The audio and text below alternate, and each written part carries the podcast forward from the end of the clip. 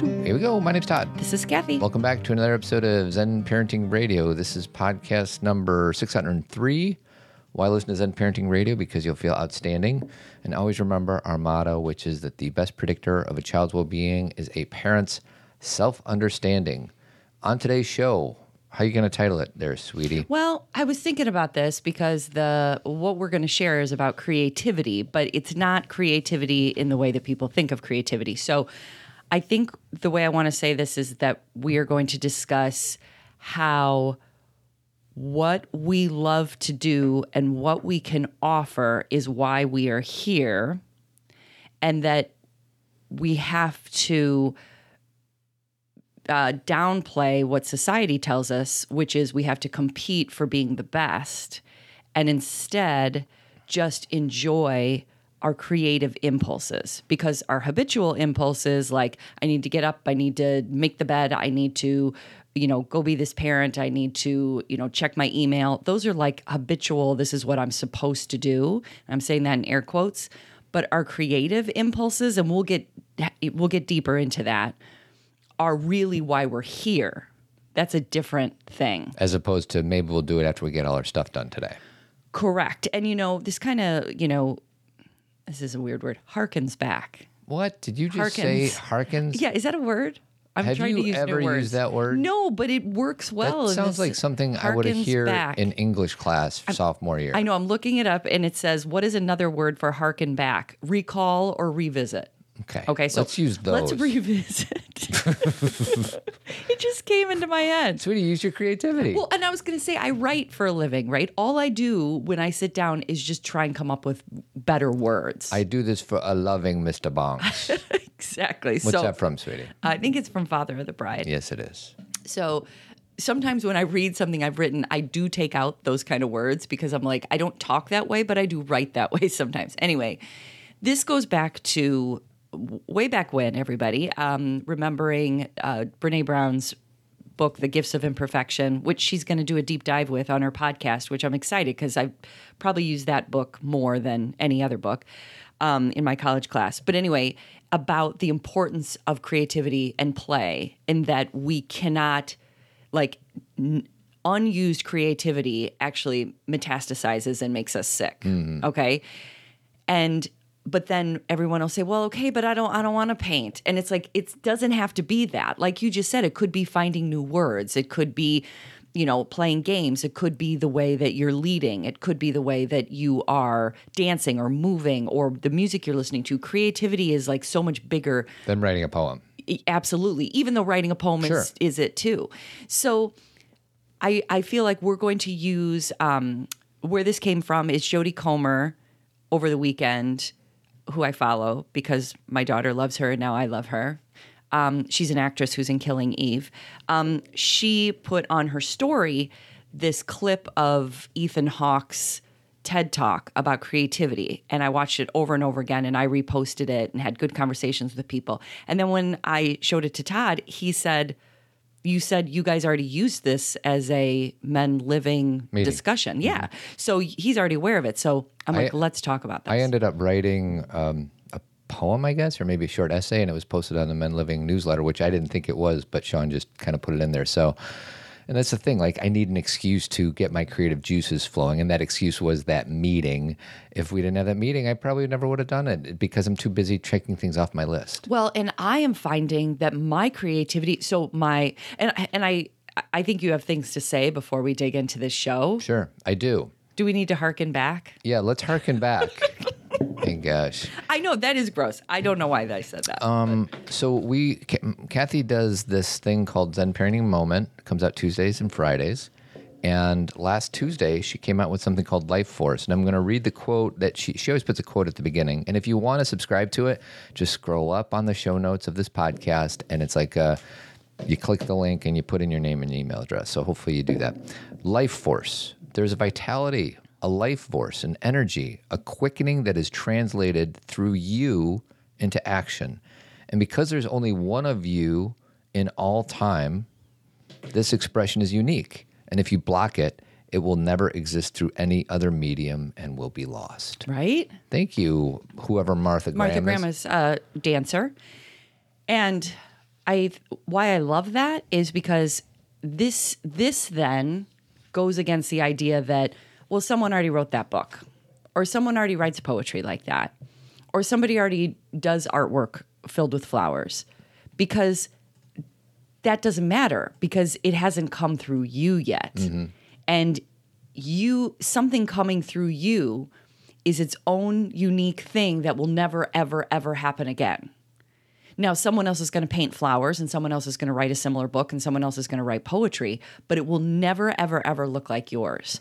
So, this, this uh, writing that I did for Life Force, I used that quote, but it was really about uh, Petra Conti, who is a Italian ballet dancer, and about her quote that she said in an article that I was reading. And her quote was, I don't know if this gift of dancing is for other people to enjoy or for me to live. Do I dance for the people to touch their hearts or do I dance for my own well being? Mm.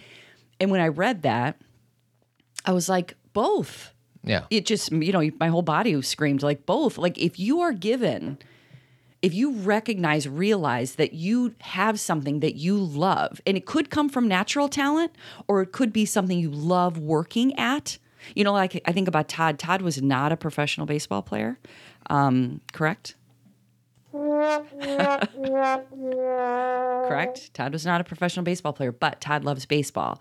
And so that is a part of your play and your joy, not only playing, but watching it, talking about it. Yeah. So we can say, well, he wasn't professional, so that really wasn't his gift. Yeah. But it is part of his joy, which innately goes connection with his play, which means it's a part of who he is. We this is again going to the what I was just saying about we compete and then we decide you're either good or bad at something. And if you're not good enough then therefore it is not your gift and you should just give it up. And you know that is that's a problem. And and our school and our education perpetuates it and drives that point home and makes it difficult you know like one of the things that makes me so upset todd hmm. in schools, and everyone's going to be like, well, duh, Kathy, this is important. A kid wants to do something, they want to play a game, they want to be on a team, they want to be part of something that they really love. And the sport cuts them. Hmm. Sweetie doesn't like cuts. And and I know Dan Asness, sixth grade. I remember he was the best ba- basketball player on my team and was the first cut. So he was like as good as me, but I just barely beat him. And he was totally crying in him in math class in sixth grade. well, th- that's an example of it. Totally. Where I don't We, it- we can't find a place for him to play. You, yeah, like you you've got a kid who wants to do this thing and you have to say no, you don't get to. Mm-hmm. Because you can't keep up with A, B, C, and D, Yeah. and we don't want to teach you, and we don't want you to watch and learn from them, and we don't want you on this team. Now, I know that coaches listening to this, and people in the school system or people in travel leagues are going to say, "Well, we can only have so many," or I understand that, but you can build anything for anything. Yeah. Meaning, if a bunch of kids want to play basketball, you have five teams, you have six teams. So quick time machine to DeKalb, Illinois. Uh-huh. What basketball level or softball? You, you always like B four or oh, something. Oh, that was my basketball in middle school. I was like B three. So I just find it interesting how many there because we had one team. Well, you either made it or you didn't. Here's the thing: is first of all, it was middle school. Second of all, I think my school at the time in the 80s really kind of did exactly what I'm saying, which they had A1, A2, A3. Hmm. We didn't have that. B1, we had one B2, team. B3, and B4. Yeah. Um, and you know what happens by the next year or the next year? A lot of those kids are like, okay, I tried it. It's not my thing. And they move on. And again, I think a lot of people listening who are coaches will say, well, you can do that when you're younger. You can try different things. But we have this thing where we cut people off. Like, we'll be like, if you haven't chosen what you like by 10, y- you're screwed. Sweetie, you were B three. In, in ba- basketball, yes. What yes. about those suckers in B four? Well, I mean, I don't know. But you know what? The only thing I liked about basketball was the spray bottles that you would drink out of in between playing. You would squeeze them and they had the long, That's like, such a interesting thing. well, and I loved that part. So I was like, okay, I'll play the games because in between I will. And obviously that wasn't my natural skill or even the game I like to play or Yeah, watch. right. There was other games You're that I loved. it out. I was trying it out, which is the whole point of being a human. And I'm not even going to say a kid. I'm going to say a human because what happens, which you're going to play here um, when we get more into Ethan Hawke's TED Talk, is how we get to a point then as adults where he talks about you have to be willing to play a fool. You have, you know, he's talking literally as an actor, but you have to be willing to be like, yeah, I did this, and people are like, oh, but you weren't good or you weren't as good as, and it's like, but yeah, but I did it because it felt good and I tried it. Um, like one thing that I have found that's interesting is that once you're doing something like uh, Skylar and I both got really into painting on canvas about two or three months ago. And I don't have any, we didn't take a class. We didn't do, actually, she did take a class from our place in town, but it didn't really teach her how to paint. It just, It was a one night yeah, it was a one night thing. And we just started painting. Mm-hmm. We got acrylic paints and we started painting on canvas, and some of them ended up beautiful. Mm-hmm. I and I really enjoyed it, and she really enjoyed it. And then we've kind of turned that in. Like yesterday, we spent part of the day, or she did it more, painting her mirror, Mm-hmm. and we painted the window. And is it professional? Like there's like in our town for Pride because I painted something for Pride on our window of our, of our house. And there are people around town who are professionals who are painting the windows downtown, Yeah. the businesses, and they are professional and they're amazing, Yeah. right? They're the kind of things you come out and see. So, yours is better. It's not better, it's but it's Better. fine. It's my expression of you know this house being celebrating pride, Mm-hmm. right? And this is what I have to offer. And Yeah. it's not no one's going to pay me for it Right. but it sure feels good. And my point is, is that if someone's like, but yeah, you could have had a professional do it, it's like, yeah, but then you miss The opportunity. the opportunity. And same with your poetry. Mm-hmm. You could read Walt Whitman mm-hmm.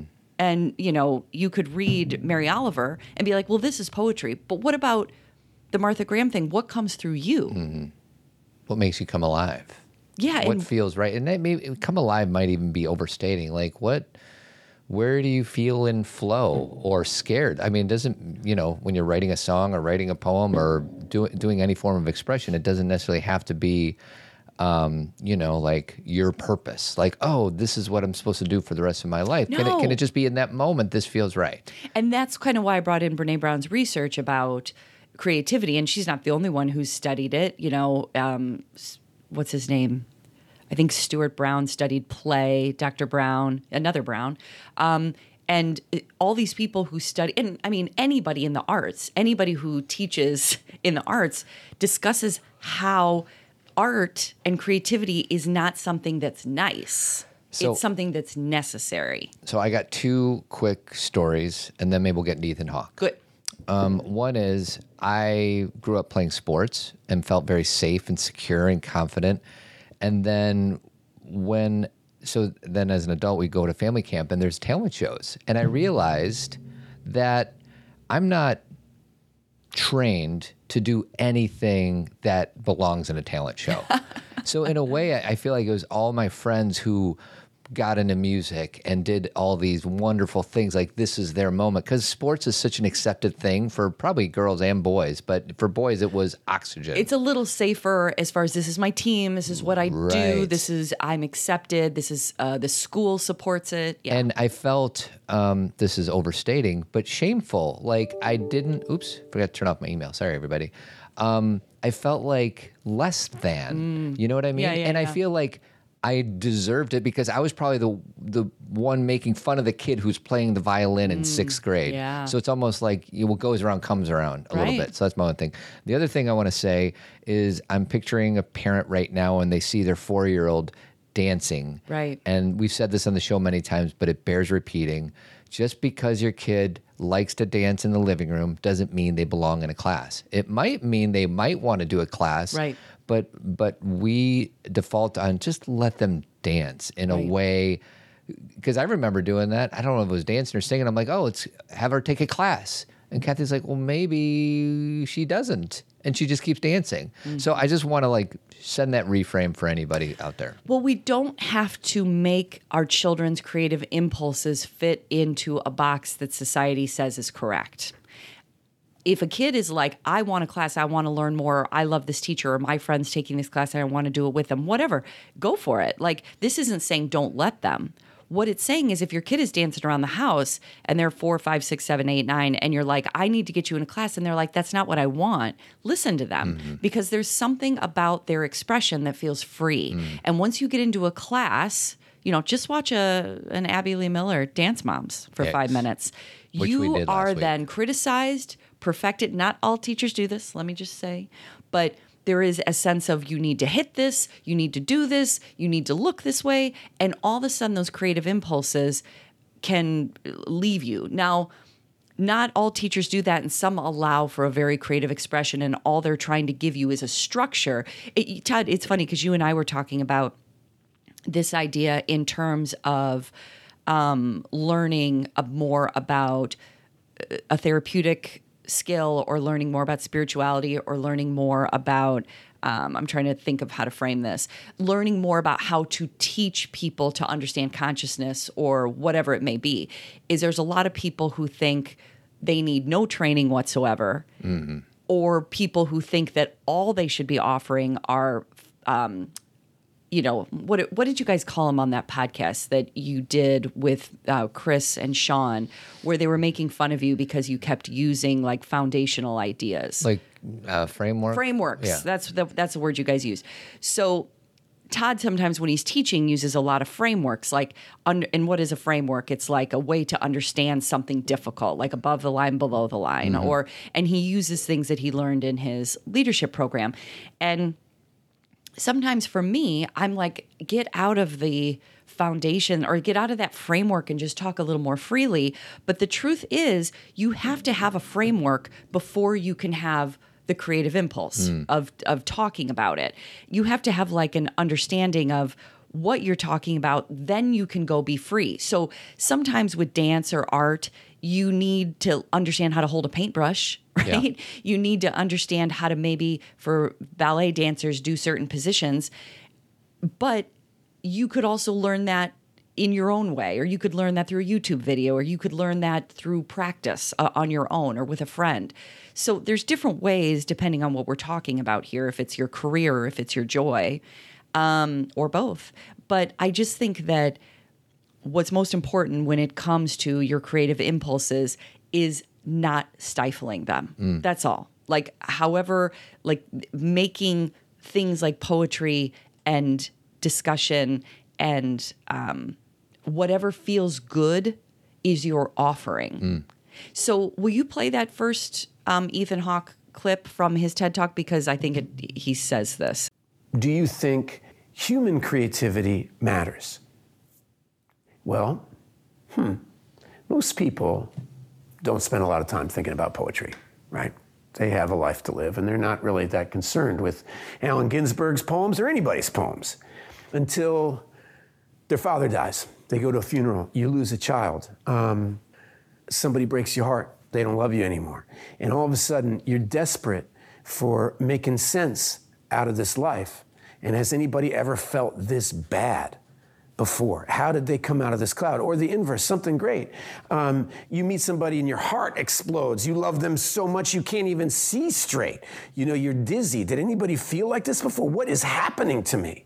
And that's when art's not a luxury, it's actually sustenance. We need it. Okay, well, All right. So, I mean, you know, what art does, what creativity does, is it helps us make sense out of the world. And we can do this in t- one of two ways, or both ways, is what I hope. Is that I find a lot of solace in words, just like he said, with poetry, with writing, with um, quotes, with um, lines from movies, because I find myself there. Okay. So I need that when I am struggling and when I am happy and when I am unsure and when I am excited, I look to words to relate to other people. And I need those words through books and poetry and movies and songs and lyrics to see myself. And sometimes it's things I've written, and sometimes it's things other people have written that have been around forever. And what I love about the things that have been around forever you know, like Lao Tzu, you know, like the Tao, or, you know, things that we have books I read in the 90s or in the 80s that still make sense to me today or in the 70s, is that I see how human it all is. Mm. Right. Mm. And so you read these words, or I write certain words, and I realize how similar they are to other people's words. And then I realize I belong. And I realize that the experience I'm having and how I'm working through it and the feelings I'm having are supposed to be there. Because a lot of what our ego tells us is that we're either 100% correct or we're 100% wrong, and that we're either good or we're bad, black or white. We're either a good baseball player or a bad one, a good singer or a bad one. And the truth is, is none of that is real. What it is is there's here's this human experience you're having millions of other people in lives way before yours were experiencing it too, and you belong. That's exactly what you should be feeling. You know, it's why during the pandemic, we all were so attracted to that article about, I think it was called What You're Feeling is Grief. Mm. And we were all like, thank you. And then Adam Grant, we talked about this last week, writes this article after or as we're getting out of the pandemic called What You're Feeling is Languishing. And we're like, thank you. Or then Rob Bell gave us the language of, Do you feel like you're getting an upgrade? Mm-hmm. And we're like, Thank you. And that is my favorite teaching and my favorite offering when I write is if I can say something that someone says, Oh, that's what I'm experiencing, then it's the most fun thing because I know that because I go after other people's words. So my point is is then what if that what if Ted what if people didn't decided to not be creative and share their story through writing lyrics Yeah, I'm trying to feel. I feel like there's movies where where the human race lost its ability to create because we think of it as a luxury. And what Ethan Hawke, like one of my hopes of recording this podcast is that everybody goes and listens Yeah, to this. it's about 10 minutes it's long. 10 minutes long. Yeah. It will help your day. Yeah. Believe me. yeah Um, and I can't place the movie, or maybe there is no movie and I'm just making it up in my mind. But, um, you know, we have this uh, idea that it's not something that's necessary. And then when it's gone, you realize how much you miss it. Mm-hmm. So, anyways, I don't know. Well, I mean, you're talking about you're like there's a movie about it. I think every movie about people who are who have lost themselves, it's because they don't have that that creative that connection to people, that um, ability to share from their heart because that's where joy comes from. So go let's go back to Petra Conti's um, quote from that life force thing that I wrote. You know, I don't know if the gift of dancing is for other people to enjoy or for me to live. Do I dance for the people or do I dance for my own well being? It's like you're dancing for your own well being and then that gives to the people. Well, and what I want to say, and this is, I guess, timely. Um, when I think of creativity or poetry, I think of love and Mm-hmm. flowers and all that. And yesterday we went to see The Quiet Place Part Two. A quiet place. Or sorry, A Quiet Place Part Two. I wrote that down too because I wanted to mention that. And uh, uh, John Krasinski wrote it, directed it, and it's a scary, terrifying, intense, amazing sequel. And I, what I want to say is that that's creativity too. And I know you're not saying that that it's just love and roses, but like sometimes the darkest, you know, I think a lot of musicians do what I what I would think is their best writing when they're in these moments. You know, the first album is sometimes the best Of course. because they don't have anything and they're in pain and they're not a rock star and they're getting rejected by their whoever they're trying to date Right. and that that pain turns into art and then a lot of the times the good ones can keep doing it but there a lot of them can't because they get rich and famous and they realize that the pain was what inspired them it was the pain and the freedom of expression without believing you were competing.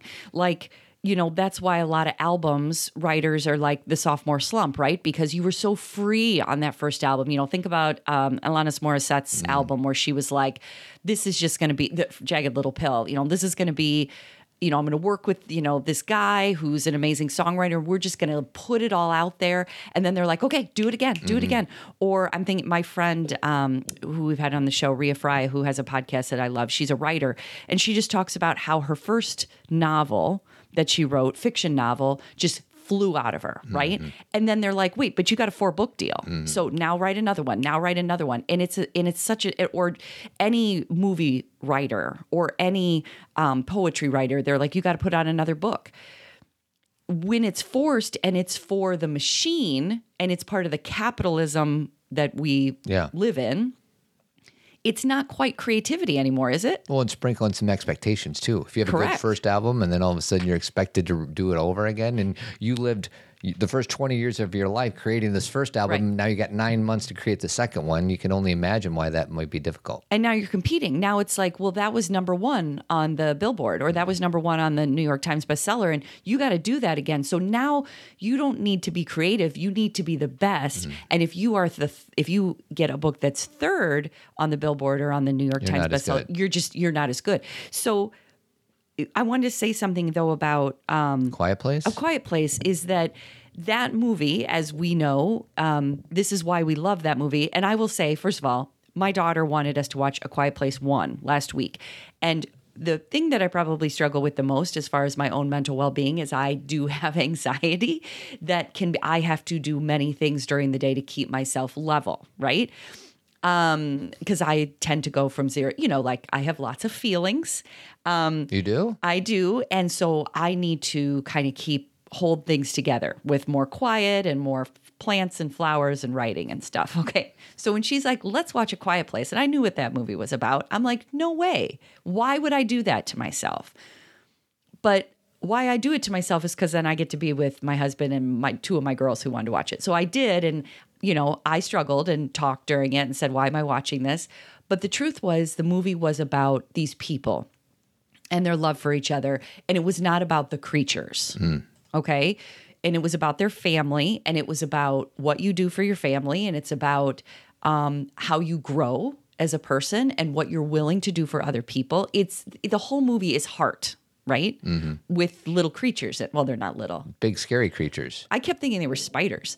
Anyway, so then at the end of that movie, and those of you who have seen A Quiet Place One, you know the last scene of that movie where you're like, oh my God, this is so good. So, of course, we get A Quiet Place Two. It was our first time in a movie theater, which was amazing in the in the last year, right? Mm-hmm. There was like two other people in the theater, but we basically had it to ourselves Felt and good. it w- it did. It was so good to be in a movie theater. And then it was he did a great job. They all did such a great job with this second movie. There's more action, of course, blah blah blah. They had more money to do it. But same heart, you know, same kind of like you're feeling these people and you're feeling their love for each other. And then I just was I- I'm surprised I'm recommending these movies because I they are not my my genre typical. Yeah. typically, um, but I felt them, and I was fine. I didn't think about it at night. It didn't keep me up at night. So when people are like, "It's a horror movie," I cried for the first five minutes of the second one. Cameron's like, "What are you doing?" I was sobbing, but that's because they were showing them before, mm. and you see them as you, and you see how you could go from being at a baseball game to yellow stuff coming across the sky. Yeah. And that's what bothered me. But the rest of it felt very empowering. So anyway, so there's a perfect example of like John Krasinski wrote this movie, right? Yeah, it's art. And it scared the bejesus out of me and it moved me and it was wonderful. and he wrote it because he had children. Yeah. He was he and Emily Blunt, who was his wife, they were starting a family and he was starting to realize what you would actually do for your kids. Yeah. And then it turned into this more like this movie that is more about um you know, has has more spider-like creatures in it, but that holds our attention. It has all the pieces. So anyway, ready for a second yes, clip? Go. here on this star in space to try to help one another, right? And first, we have to survive, and then we have to thrive. And to thrive, to express ourselves, all right, well, here's the rub we have to know ourselves. What do you love? And if you get close to what you love, who you are is revealed to you and it expands. For me, it was really easy. I did my first professional play. I was 12 years old. I was in a play called St. Joan by George Bernard Shaw at the McCarter Theater. And boom, I was in love. My world just expanded.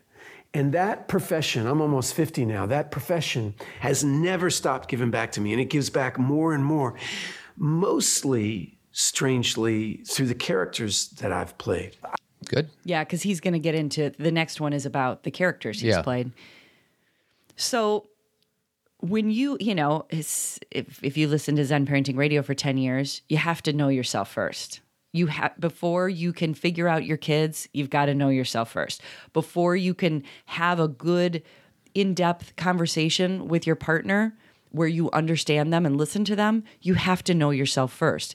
Will you know yourself completely where you won't make any mistakes? No, because your inner knowing and who you are is always evolving, and you are, by definition, a living conversation um, that is continuing to learn and grow and deal with old trauma and deal with something that happened five minutes ago and deal with future fears. So it's not that you're going to know yourself in this like, this is it, this is who I am, there's nothing else. You're always changing, but you have to know the basics, at least, of this is what makes me tick. So ready for my hypothesis? Let's hear it. So Ethan Hawke got his world kind of expanded in a moment when he did the play at 12 years old. You know, when I listen to that, I'm like, yeah, but that never happened to me. So, you know, good for you, Ethan, but that never happened to me. My hypothesis is it probably did happen to me and I wasn't listening, mm. and he did. He was listening. So I don't know if that's true or not, but I can't like, okay, what was my Ethan Hawke moment where like, boom, this is what I want to do for the rest of my life? And I don't know if I ever had that. So one thing that I could offer, because we used to talk about this in women's circle about um, passions and knowing what your passion is versus not, and there's this whole talk that Elizabeth Gilbert did that's a good 20 minutes. So I'm going to encapsulate it with this. Elizabeth Gilbert used to give these presentations all the time about you've got to find your passion because she's a writer and that's she fell in love just like Ethan Hawke did with writing and you got to go after it and you got to go after it. A bunch of people started going to her talks and they're saying you're making me feel like crap hmm, because I don't know what that is Yeah. What she realized is that she this is her language. There's two different people in life. You're either a jackhammer hmm. you're like on one thing or you're a hummingbird hmm. which is you try different things and that's your love hmm. is that you have what is what she describes as an innate curiosity to try this and to try this. And maybe there's a a thread of continuance like you know you stay in the arts or you stay in business or you stay in you know, specifically in dance, but that she realized that not everybody has the experiences she did or Ethan Hawke did. And you probably had a lot of little loves and you then like a hummingbird because what does a hummingbird do? It passes the pollen from thing to thing to thing mm-hmm. and actually then brightens the world that way. Mm.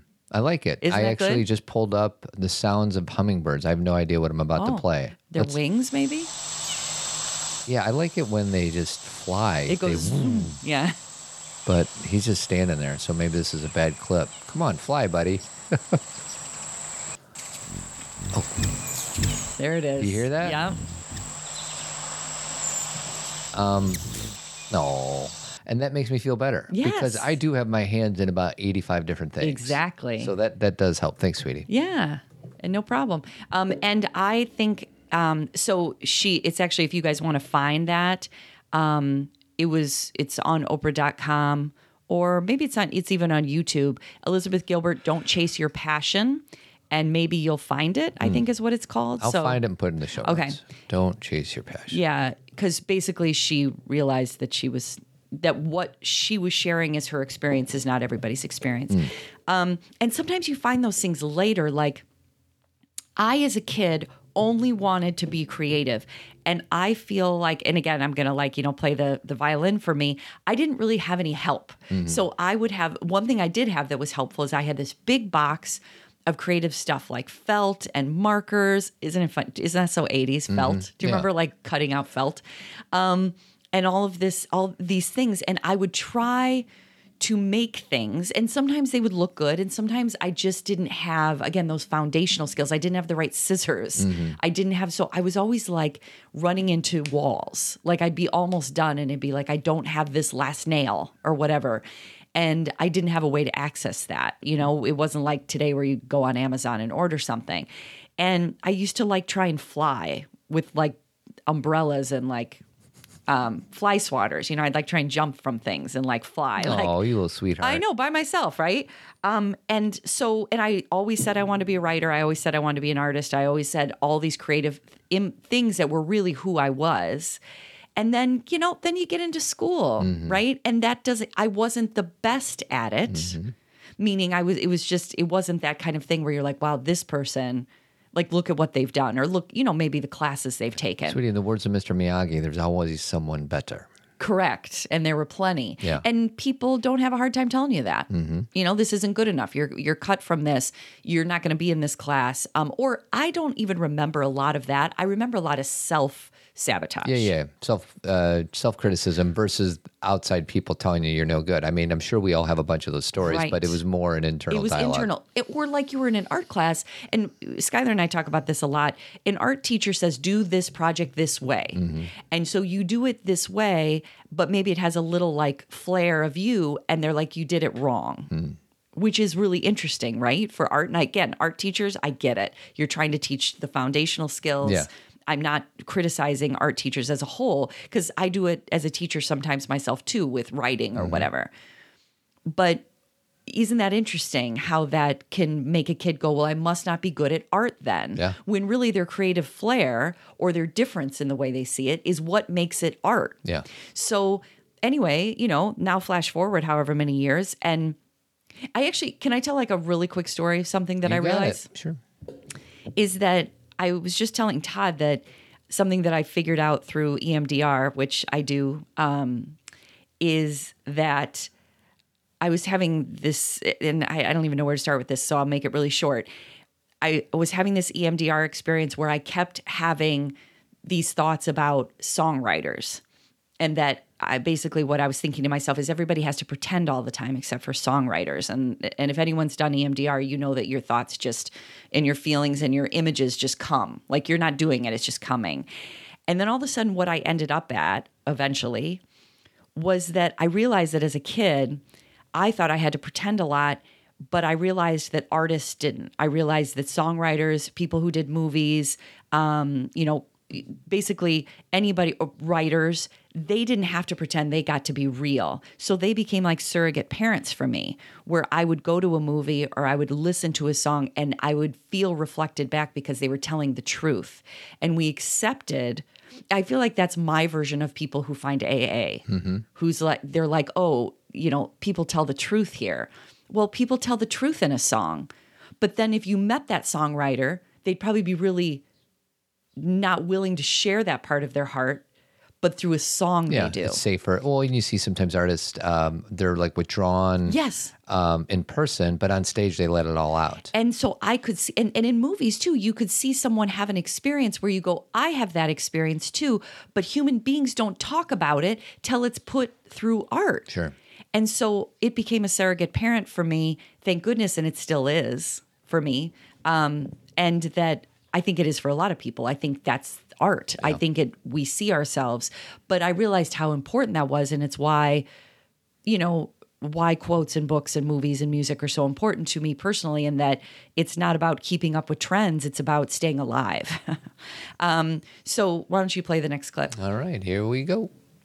I've played cops, I've played criminals, I've played priests, I've played sinners. And the magic of this, it, over a lifetime, over 30 years of doing this, is that you start to see that my experiences, me, Ethan, is not nearly as unique as I thought. I have so much in common with all these people. And so they have something in common with me you start to see how connected we all are.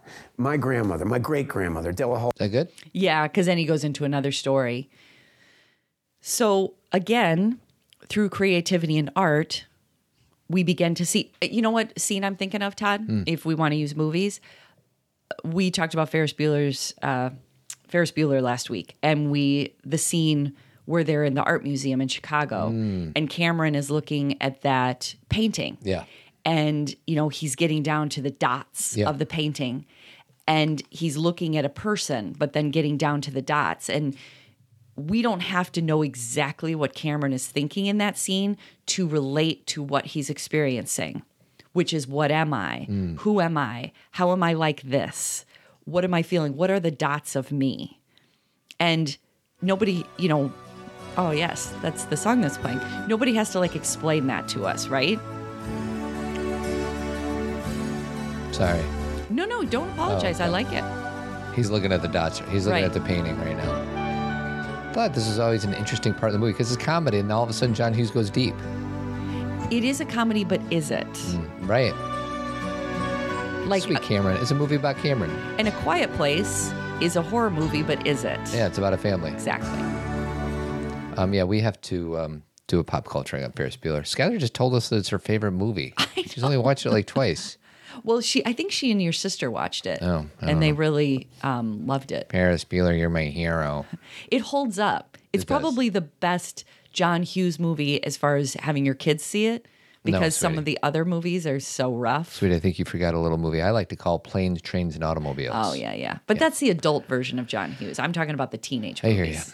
Um, should we go to the next one? Sure. Which is right behind it. And I think this is the one clip I wanted to play too. so- Okay, good. of our life is so short and how we spend it are we spending it doing what's important to us most of us not i mean it's hard. It's hard. the pull of habit is so huge and that's what makes kids so beautifully creative is that they don't they don't have any habits and they don't care if they're any good or not right? They're not you know they're not building a sandcastle going i think i'm going to be a really good sandcastle builder. You know they just they throw themselves at whatever project you put in front of them dancing doing a painting you know building something any opportunity they have they try to use it to eh, impress upon you their individuality right it's so beautiful Is that good? Sure. Okay.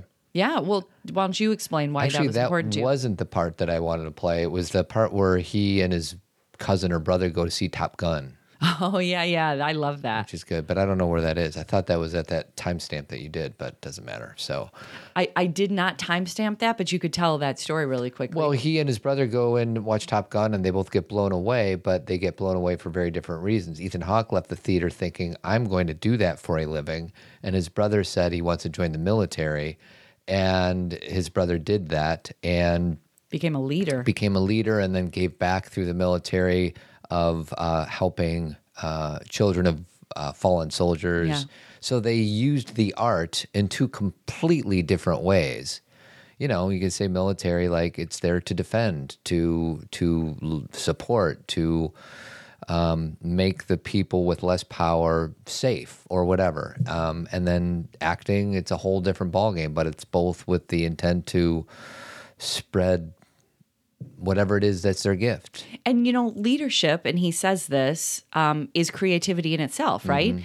like this is why this is why it becomes paradoxical these frameworks that we learn or when anybody says this is how you do something sometimes that can be your platform to get started but then once you become or you get the ability to do something through work or through the arts or through your parenting you might have gotten in the door with the framework, but then it's up to you. Then mm-hmm. you are the life force that it's going through. Mm-hmm. And one thing that I and and so it's paradoxical in that the framework is good and the creativity is good, right? And that's why I always say that I have an office, I have two offices full of books. Some of them parenting, some of them not. And I also don't love parenting books both things are true, which is I love frameworks and I also believe you have to break frameworks mm. because how then do we not let our creativity go through it? Like, how do we, like, when I'm with my girls and something's happening, which there always is something, I have got to rely on my instincts. And they may be different than what Todd would do. And they may be different than what my next door neighbor would do or than what my parents would do. But if I know myself and I know this person, then I I can feel what's important right now, which is the book may say, take the phone away, or the book may say, you know, have the little kids sit in a timeout or a chill out or whatever the language is these days. Have, you know, do this and say this. But if that doesn't work in the moment because of you and who your child is, then it doesn't work. And you do something creative, which maybe your kid is really struggling and they need a hug, you know? They need to be hugged and they need to have a good cry and they don't need a teaching teaching moment they need a compassionate moment. And I feel like we know those things, mm-hmm. but we overwrite it because we'll say, well, but I don't want them to think that that they won or I don't want them to think that I'm not teaching them something or I don't want to feel like I'm not a good parent. So we override these what I would call creative impulses toward love and connection and we do something that a book told us to do. Yeah. And then you wonder why you feel disconnected from yourself and your kid. It's because you're not listening to yourself. Right. You're doing what somebody else is telling you to do. Exactly. And so, does that mean that the author who wrote the book was wrong? No. Maybe in their experience, this thing worked. And what does work mean? They got their needs met. But maybe your child isn't the child they worked with. Maybe this is a different time. Like, we don't consider all these other variables. Well, it reminds you know on Team Zen, uh, we're actually doing a Team Zen uh, Zen talk this morning, and it's funny. Maybe you've said this the whole time since we've been doing this podcast, sweetie. But you know, sometimes team members say, "This is what's happening with my kid. What do I do?" And recently, it's been echoing in my mind.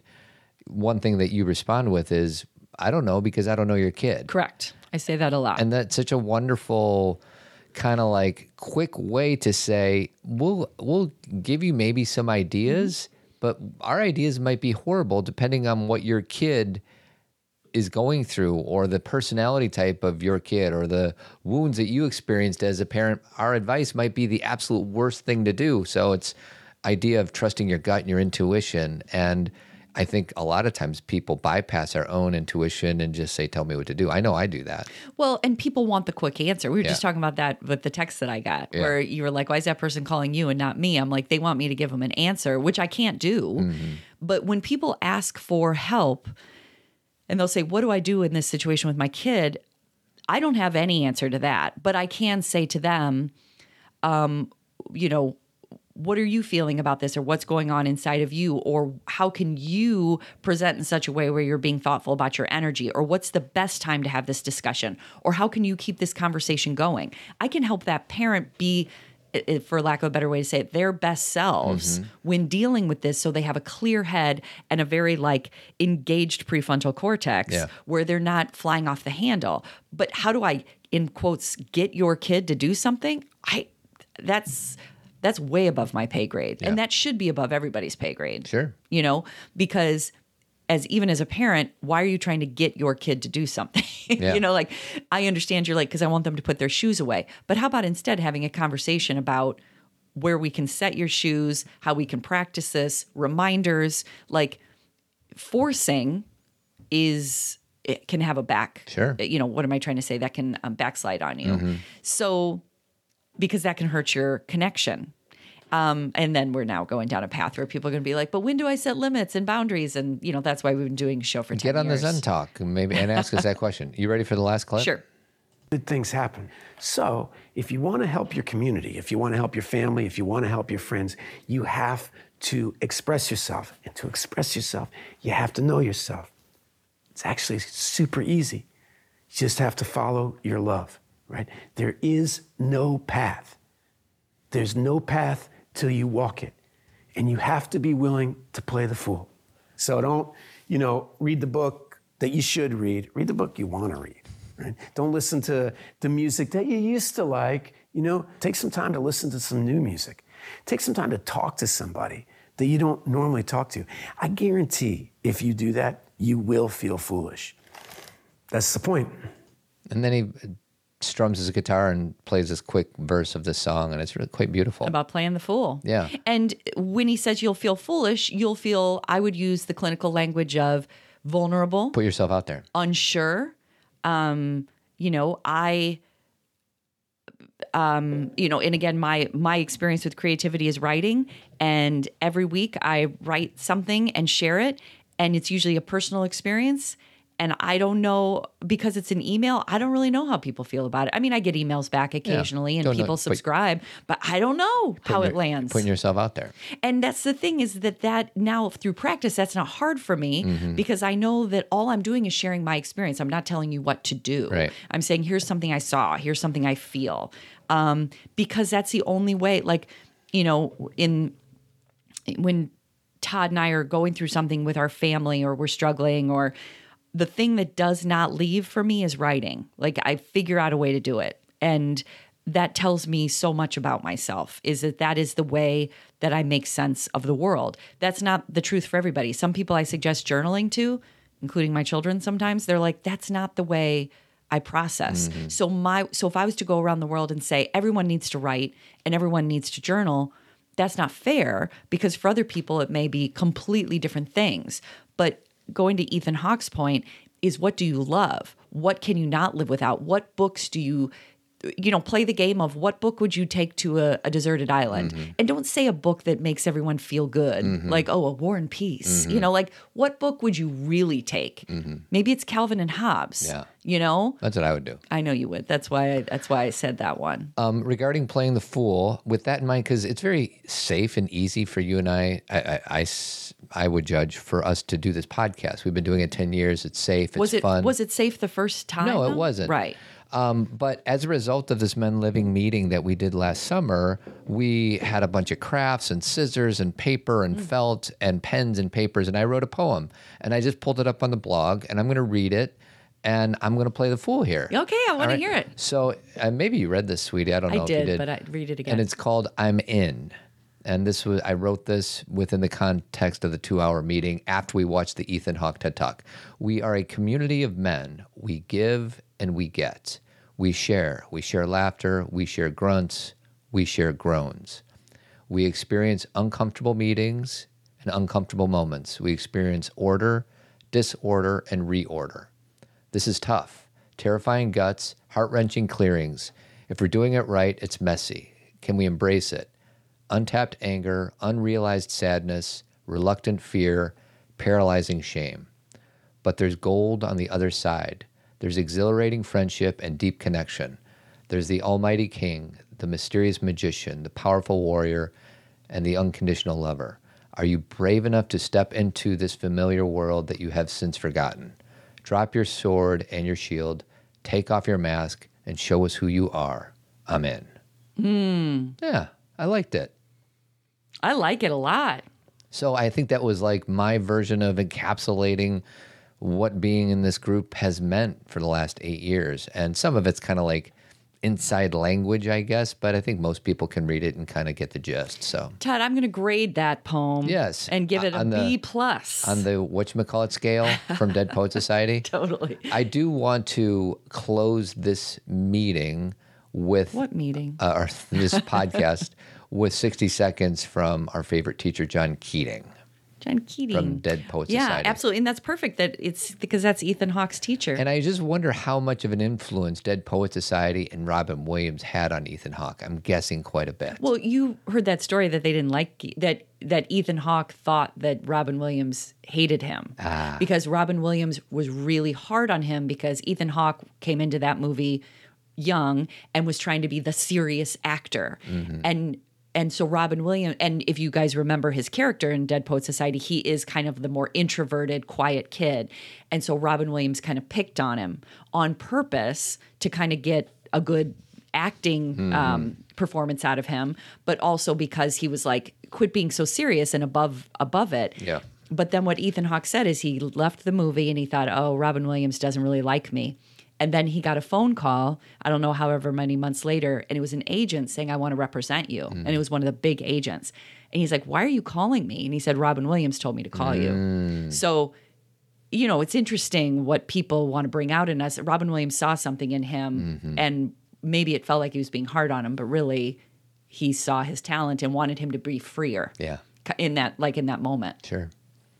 So I love this conversation. I could do this for two more hours. I know. So before I play uh, Robin Williams, John Keating, and Dead Poet Society, a few things. Jeremy Kraft, he is our friend, our dear friend, our bald headed beauty. He does painting and remodeling throughout the Chicagoland area. Avidco.net, 630 956 1800. If there's any men listening, go to menliving.org and check out what we're doing and send me an email and say I'm interested and we'll have a chat or and then I also do life. So this is my hummingbirds because I got my got my beak in a lot of different worlds. Um, I'm also Do hummingbirds have beaks? I, mean, it's just a funny word. It's like me saying "harken back." I don't know, beak. okay, keep going. Uh, I'm a life and leadership coach for guys. So if there's any guys that want some support and work on themselves to be the best person they could be, go to toddadamscoaching.com. And in closing, here John Keating will take us out.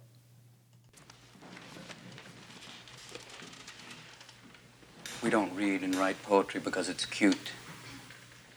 We read and write poetry because we are members of the human race. And the human race is filled with passion. Medicine, law, business, engineering, these are noble pursuits and necessary to sustain life. But poetry, beauty, romance, love, these are what we stay alive for. To quote from Whitman, O me, O life of the questions of these recurring, of the endless trains of the faithless, of cities filled with the foolish, what good amid these, O me, O life? Answer that you are here, that life exists and identity, that the powerful play goes on and you may contribute a verse. The powerful play goes on, and you may contribute a verse.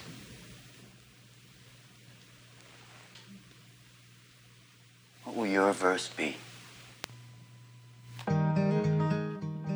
Thanks for listening, everyone. Don't forget to subscribe so you don't miss an episode. And feel free to leave a five star review, it helps people find us. Hey, looking for more support, exclusive content, and an awesome community of parents? Join Team Zen, where you'll get zero pressure and 100% support. First month's free if you enter the coupon code FRIEND. Go to zenparentingradio.com. Time is at a premium these days, which is why we're delivering help and hope right to your inbox. Sign up to receive Zen Parenting Moment, a quick read two times a week that helps ground you and remind you of what you already know. Go to zenparentingradio.com to subscribe. A special shout out to the guys, or for women who want to share a pretty great opportunity with the men in their lives. Men Living is committed to improving men's lives through connection. Included in our program is a low pressure, 75 minute weekly virtual gathering for men to give and get support and build friendships. If you want to learn more, you can head to menliving.org. Join us for our other podcast, Pop Culturing, where we take a Gen X view on movies and TV and have fun breaking down key moments and the themes that teach us what it means to be human. And don't forget about our founding partner, Jeremy Kraft at avidco.net. Uh, he is a bald headed beauty, painting and remodeling throughout Chicagoland area. His number is 630 956 1800. Thanks for listening, everybody, and keep on trucking.